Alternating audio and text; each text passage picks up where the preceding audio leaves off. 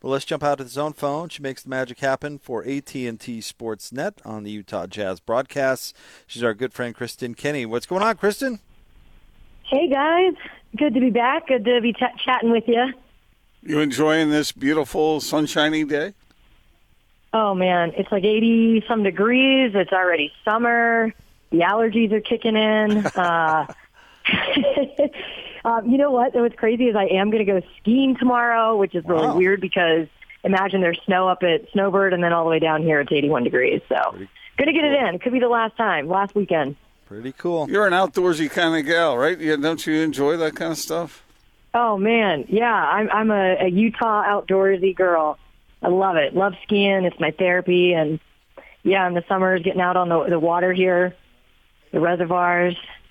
Are are you a skier, Gordon? Are you a Uh? I, I I used to be. It's I've slowed down in my older age, you know, but uh, Oh. I, I've enjoyed it. Uh, but you know, I don't know if you know this, Jake, but Kristen, she's like a world traveler too. I mean, she's been everywhere in this this big old world, right?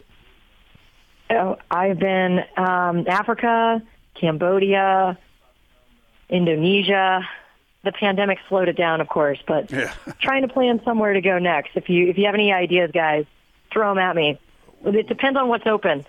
Jake spent some time in Fiji. I did, I did, but uh, you know, have you been to lovely Ah. Richfield? Let's see if Richfield is Richfield's nice. Richfield is wonderful. I'll have to make make my way. The truck, yeah, get over there, and make the trek. That'll be great. All right, uh, hey, let's talk a little jazz basketball, Kristen. Two Yeah, let's do it. Two games to play. The uh, the magic number is at two.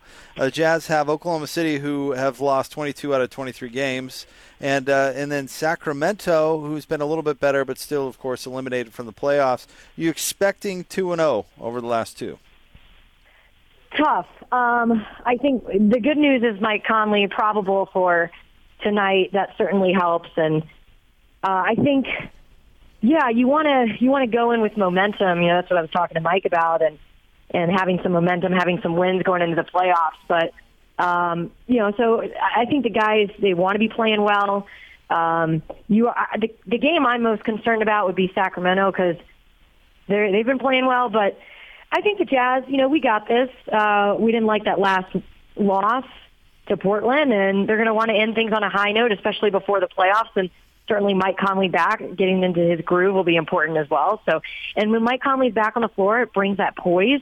You have your floor general back, and we certainly saw how much we missed that against Portland's backcourt.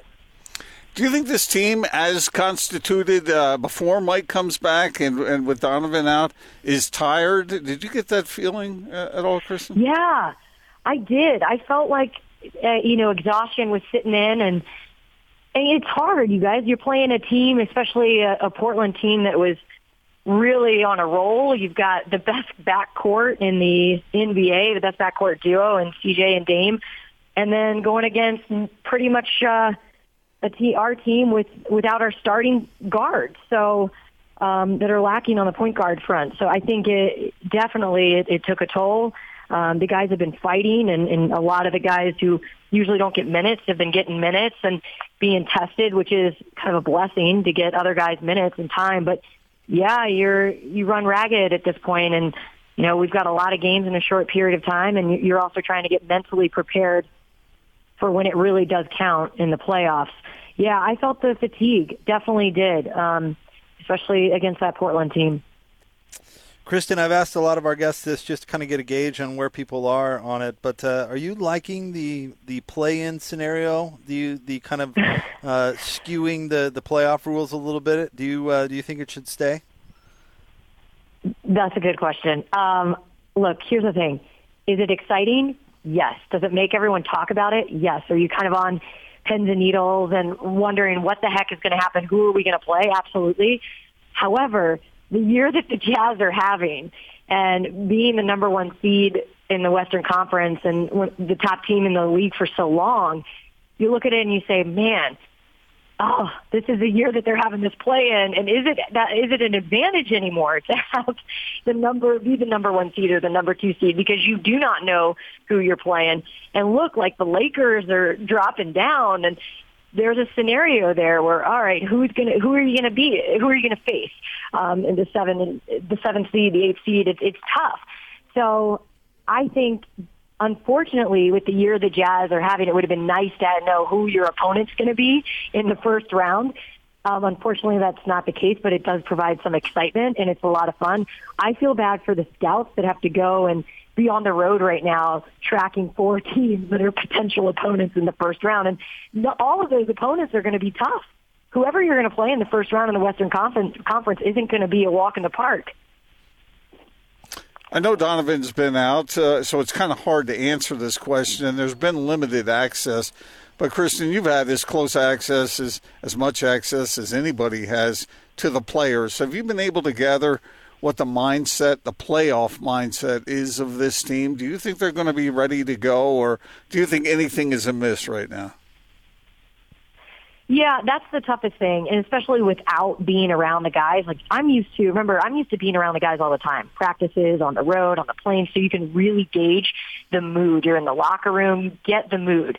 Um, unfortunately, that's not the case anymore. So what you get from the guys is when you get to talk to them, like today. Um, you know, talking to Mike Conley about reintegrating and you know, the, and you're getting Donovan hopefully back um, right for the playoffs but there is going to take it's going to take a little bit of time. But Mike Conley's very confident in his ability to reintegrate this year versus last year when he was still figuring out his role, adjusting, all of that he's figured out. So he can come right back in and he's pretty confident that he's going to pick up where he left off. Obviously minutes restriction, right? Um, you have Donovan who has that ability too. These guys know each other so well. So um, talking with Mike, you get a sense of the confidence. Yeah, it's not going to be a problem. He doesn't feel like it's it's something that the guys are going to be able to do really well because they know each other well. Um, so you're leaning on that and that continuity and that chemistry that they have, and the fact that they are unselfish guys. Um, so and they have been playing like well, right, with the absence of their two key pieces. You got to look at Bogey really found his groove. So it's good that Bogey was able to get higher usage, more time, the ball in his hands more um, more looks and to get work through some of those those kinks, right? And to work through what he's had to deal with with being out for nine months um, with that wrist injury and surgery. So that's the good thing. So it's given other guys an opportunity to get into their groove. Now, when you add those pieces back, the vital pieces like a Mike Conley and a Donovan Mitchell, can they just pick up where they left off? I, Mike Conley seems to be confident they can. Um, and I agree. I think I think it's going to be a little rusty, but you got to rely on your chemistry and your continuity. Kristen, uh, several Jazz, well, representatives, I guess, uh, are going to be up for awards. Um, Jordan Clarkson, Joe Ingles for the Sixth Man of the Year. Of course, Rudy Gobert, Defensive Player of the Year. Coach Snyder uh, for Coach of the Year, possibly. Who is most likely to win in your mind? I think Jordan Clarkson, sixth man of the year. I know um, the Jazz PR team, marketing team put together this amazing pitch. It was like a magazine. They called it zines for each guy. Um, it was really creative. I don't know if you guys got a chance to look at it, but they sent it out to media members and um, just uh, telling the stories of the guys that are that are up for the awards. And but you got to look at Jordan Clarkson as pretty much a shoe in. I mean, what this guy's done, he's an absolute six man. He's doing things that I mean, it's it's worthy of that, right? It's clear that he gets on the floor and as that sixth man and makes a difference. His scoring ability. Um, so I think Jordan Clarkson right there. I think you know you look at Rudy Gobert, Defensive Player of the Year. It's tough. It's he's look at what he's the impact that he does. We know Jazz Nation the impact that he does, and the impact that he has um, on on the team when he's on the floor. Um, so I, I think, you know, Rudy, I think Jordan Clarkson, um, those are the two that I would I would go for. Of course, Coach Quinn Snyder, you want to see him uh, receive some awards and accolades because of what he's done to get the best out of these guys. I mean, the, the coaching that it takes, and um, he just has the ability to play to find their strengths and play to their strengths, and it really speaks to him as a coach and how these guys love playing for him, and that's why they are sitting where they are this year, the number one seed. So, yeah, uh, there's a lot of good uh, candidates here. That's pretty awesome to have so many options. Kristen, uh, let me ask you the question that uh, Jake and I discussed, or we're going to discuss right before we had you on, and it's this: in the first round, which team do you think the Jazz would be the least suited to face? I mean, everyone seems to be afraid of the, La- the Lakers at, at full Yeah. strength, uh, and maybe that's the obvious answer. But uh, what do you Yep. think? Yeah, I mean the Lakers would be the obvious one because LeBron has a has something against the Jazz. Um, he, yeah, there's something there. I, I do not want to play a LeBron team in the first round.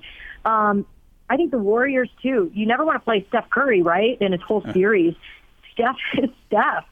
Uh, he's scary. Um, so I would be concerned about those two teams. I do think a first round. I'm looking at you know the Grizzlies, right? I think the Grizzlies are still nothing's going to be easy. I mean, the Grizzlies play hard. They play tough. Uh, but I would rather take the Grizzlies, uh, the the Spurs. The you don't want to play the Blazers if they drop down. It, it's it's really uh, none of these teams are going to be easy. I just hope we don't face the Lakers. What do you guys think? I want to know what you think because Lakers would be awful. Oh, Yeah, the worst. yeah. Stay away from the Lakers for sure. Yeah, but Stay I, away. I, I I don't think those two guys are 100% though, and the rest of the, the, the Laker team isn't terrific. Well, didn't AD score 42 points the other night? I mean, But we'll see. okay. There, here's the thing. Even if they're not 100%, you know LeBron, when he's going to play the Jazz, he's going to play. And LeBron has something against the Jazz. They, they remember the last time they were here. uh, Not the last time, but I'm trying to remember uh, what year this was. Maybe it was last year. It's all a blur. But um, sh- taking off the shoes on the court, dancing around. I mean, that's. Like, I'm, what, I'm pouring salt in the wound here, but we we may not want to bring that up here.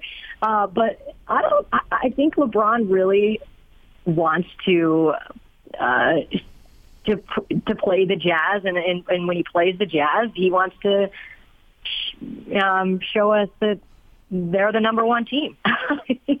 so, Kristen, he you turns mentioned it up when he plays the Jazz. you mentioned two names there, Steph and LeBron. Uh, Jake asked an interesting question the other day. Let me pose it to you. Of all the players uh, that are in the league, eh, which player, as you're you know going through the dial and you're looking at different teams, which which player will always get you to stop and watch? For me personally, who I stop and watch, Yeah. Um, I, I obviously Steph Curry. I think you have to. He's just unbelievable, um, and I really do like watching Dame. Dame, especially down the stretch, and what we're seeing now at the tail end of the season, he's unbelievable. Dame time, that's a real thing. Um, you got to respect him, and I think he's like he's one of the guys you want to root for, right? We, well, Weber State, and the fact that he's just he's a great guy to root for. Um, so I love watching Dame. Kristen, thank you as always for dropping by the show. We appreciate it. Thanks, guys. Kristen Kenney, uh, catch her on uh, the Jazz broadcasts, of course, on AT&T Sportsnet, which uh, will be the final two games, of course, and then uh, the first round of the playoffs. After the first round, uh, it's all nationally televised games. So make sure and catch uh, Boler, Matt, Kristen, Thurl, Alema, the crew. because of the way this whole thing is structured, and you asked her about the plan, I have no clue who the Jazz are going to end up facing. I mean, it could be anybody uh, in that group, and uh, maybe that maybe that does add a little bit of excitement. You know, I know I'm still torn on it. There are some good things. Like uh, I mean, it's making it's making the last week of the of the season more bearable. yes. But it's it's also not fair to teams seven and eight. Well, you've always been a regular. overly fair to teams nine and ten. you, you've always been uh, a regular season guy. Well, I, that's what I do love about college football. If that's You you hate playoffs, uh, don't you? uh, no, not necessarily. I mean, I think they're they're great for what they for what they are. I'm I mean, surprised. I'm surprised you like college uh, uh, basketball uh, league tournaments. Well, here's the thing with tournaments: if you just appreciate him for the randomness that that is a, a league tournament, then fine. But if you try to make the argument to me that just because you're a, a, a tournament champion in in a non-series one-off tournament, eh, that's ridiculous. But Well, the the tournament itself can be fun, sure. You've always been an ACC guy, and they're the first ones that ever had a conference tournament. They still play in Greensboro every year. I always thought that was kind of a random place to play. I don't know. I don't know. I mean, and I not that care. Greensboro isn't a, a lovely spot, but I mean, there's some pretty nice spots there in the footprint of the ACC, right? To pick Greensboro was like, really? Yeah, but it's right there in the heart heart of. Uh, So why not? Why not do Raleigh or or Charlotte? Why Greensboro? That's that's what the people in Raleigh and Charlotte are asking. I'm sure they are.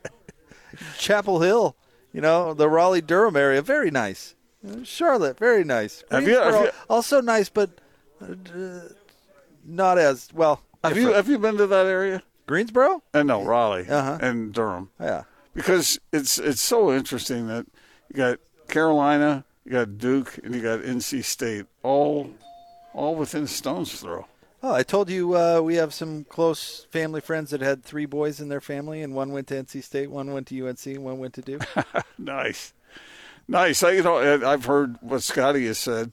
No, because Scotty, I, I don't think he would mind me uh, saying this publicly, but he he was on an LDS mission back there, and I think one of the rules was you don't sneak into the Dean Dome, and I think Scotty used to sneak into the Dean Dome. Did he? Yeah.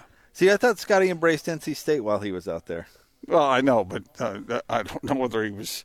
Didn't he also embrace forgery while he was out there? Huh? Oh yeah, I've heard that story too.